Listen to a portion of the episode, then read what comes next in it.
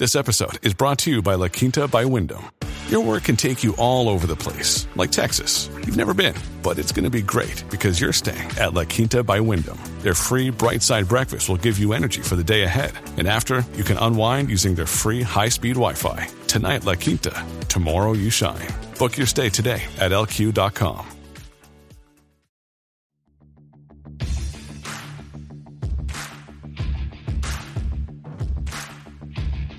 Hey, I'm Ryan Mallory, and this is my Swing Trading the Stock Market podcast. I'm here to teach you how to trade in a complex, ever changing world of finance. Learn what it means to trade profitably and consistently, managing risk, avoiding the pitfalls of trading, and most importantly, to let those winners run wild. You can succeed at the stock market, and I'm ready to show you how. Hey, everybody, this is Ryan Mallory with Swing Trading the Stock Market. And I've got a good email for you guys today. I'm going to talk about an email from a person I'm giving the name, a good Florida redneck name, Bubba Joe. Now, here's the thing about using Bubba you can use Bubba in front of any one syllable name, and it makes a good redneck name. You got Bubba Joe. You can take Jim, which is not a redneck name by itself, but if you throw Bubba in front of it, Bubba Jim, there's probably a Bubba Jim down in the Okeechobee Everglades area. Guarantee it. Frank, not necessarily a redneck name, kind of a normal name. You put Bubba in front of it, Bubba Frank. So, anyways, for this email here, I'm going with Bubba Joe. And Bubba Joe writes Hi, Ryan. I am fairly new to trading and have really enjoyed listening to your podcast.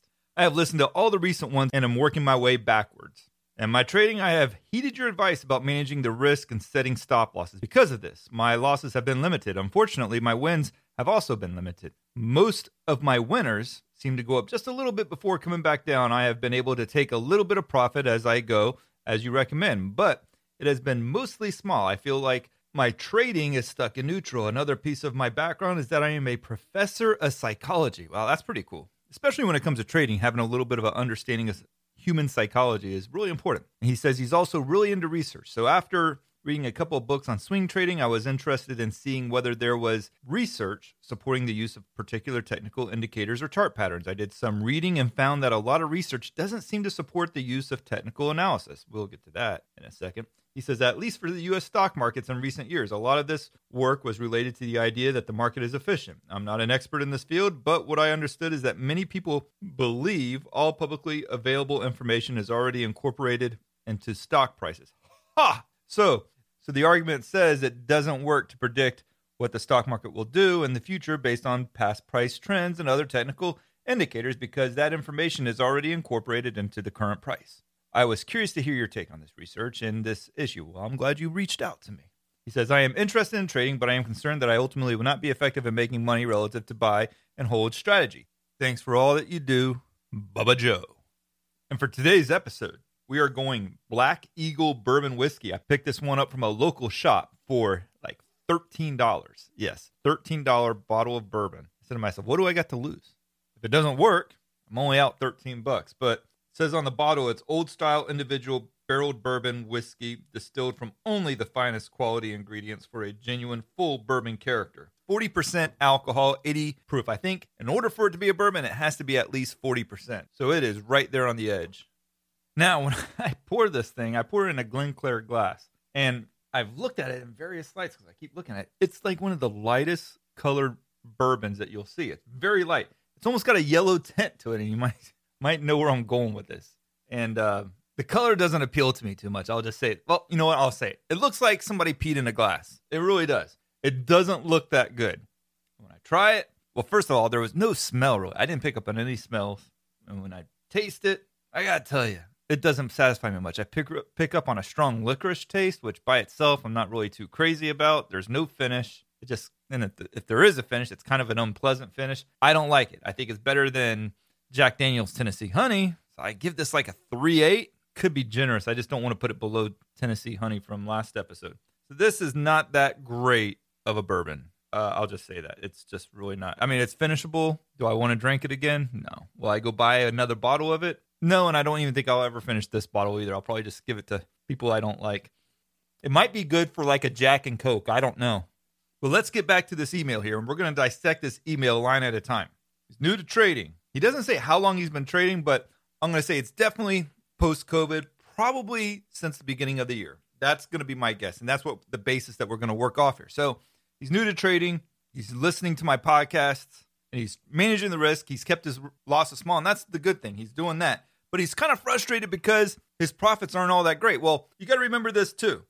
Different markets are going to give you different outcomes. When the market's trading sideways or slightly higher, you're not going to get a lot of big profits. And that's what we've been in since February, March, and April, and now into May. Yes, the market has moved slightly higher, but it hasn't been that big, gigantic sweep that we saw November and December of last year, and then also April, May, and June of last year. Instead, we're just really going sideways here, and it's frustrating a lot of traders. I used to get these same emails back in like the August September timeframe of last year when the market was also doing a little bit of a of a chopping pattern. So he's doing that and he's and he's struggling with it. He's not getting the breakouts. He'll get a little bit of a breakout and then it comes back down. I've had a few of those recently too. I've had some breakouts where I'm taking about a third of my profits at like 3 or 4% and then they come back down. Now, sometimes too with trading that it's not going to be a ton of big winners, but you're going to have that winner here and that winner there that's going to really make you some good profits. Like for me, for instance, my big winner right now in my portfolio is Schlumberger.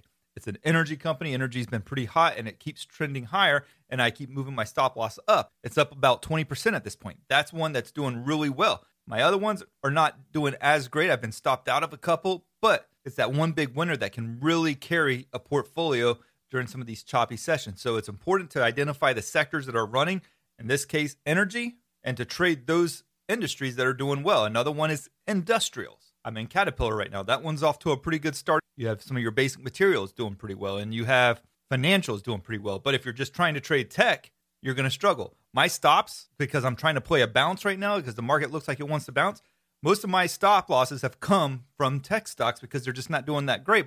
But I'm also trying to play a few of the tech stocks right now because I'm already pretty much loaded up on the good sectors that I want to be in. So I'm also trying to balance that with a little bit of a tech because I do believe at some point during the sell off that we're in, that tech will bounce. And when it does, there's a good chance that the sectors that have been rallying are going to slow down a little bit or even see some profit taken. If that's the case, I want something to offset that with technology stocks. But if that's all you've been trading for the last few months, you're going to be very frustrated and you're not going to have a lot of breakouts that sustain themselves. And in my swing trading the stock swingtradingthestockmarket.com website that goes along with Swing Trading the Stock Market podcast, I provide a lot of this information from the most intriguing charts of the day. I provide readers with updated watch lists each week, and I'm going to provide you with daily trade setups that also highlight the trade setups that I'm following and the charts that go with it. Now, I'm also updating people on the FANG stocks. I'm also updating people on the overall market each and every week. So check that out, swingtradingthestockmarket.com. I think you'll really like it.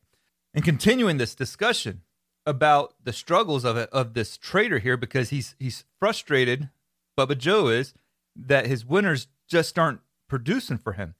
Well, you got to remember too, if you're new to trading, you're not going to be an expert at trading. You're not going to be amazing at trading. It takes time, it takes experience, it takes development. Kind of like knowing when not to trade. Also, it comes with time recognizing some of those winners. What this podcast has set you up for is to help you identify and speed that learning curve up some, okay? And hopefully dramatically. I mean, let's take, for example, if you wanted to be an NFL quarterback, right? Just wanting to or reading a few books on it or, or throwing the football a few times for a few months or a few years in the backyard with some buddies doesn't necessarily make you NFL ready. Heck, if you even had Tom Brady teaching you, you wouldn't be NFL ready. And so you got to have some patience with yourself as you're developing as a trader.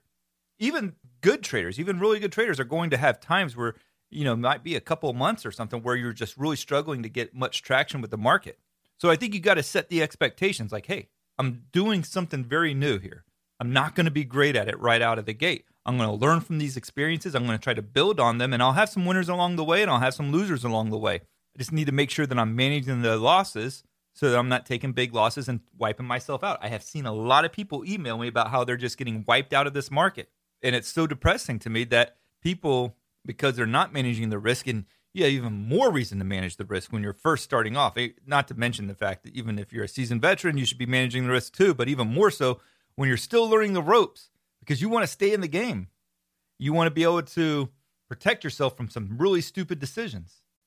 Now, he also gets into this efficient market hypothesis. It's something that we learned in college. If you took any kind of economic class, it's about the fact that everything in the market is efficient.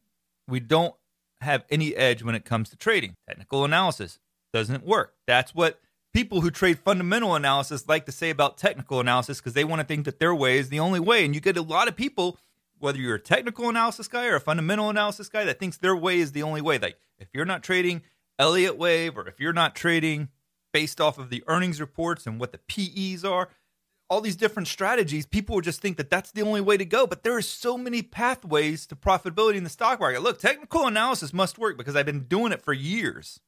And I don't even read anything fundamentally about a company. The only thing I sometimes care about is some some of my long-term portfolios and my dividend portfolio. I like to look at what the dividend is. That's about it. I don't listen to earnings calls. I don't trade earnings calls. I don't hold through earnings calls. I don't look at a balance sheet, income statement.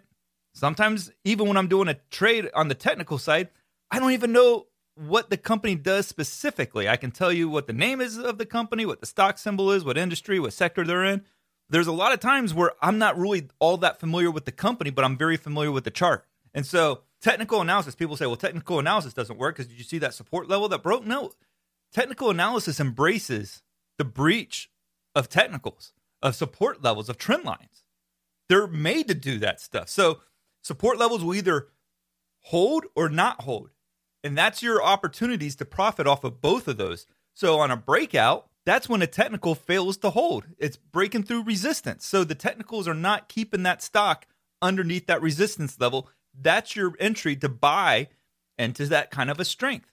Now, if the stock pulls back and it tests the support level and it holds, well, that technical is holding up. That's your opportunity to play off of the bounce.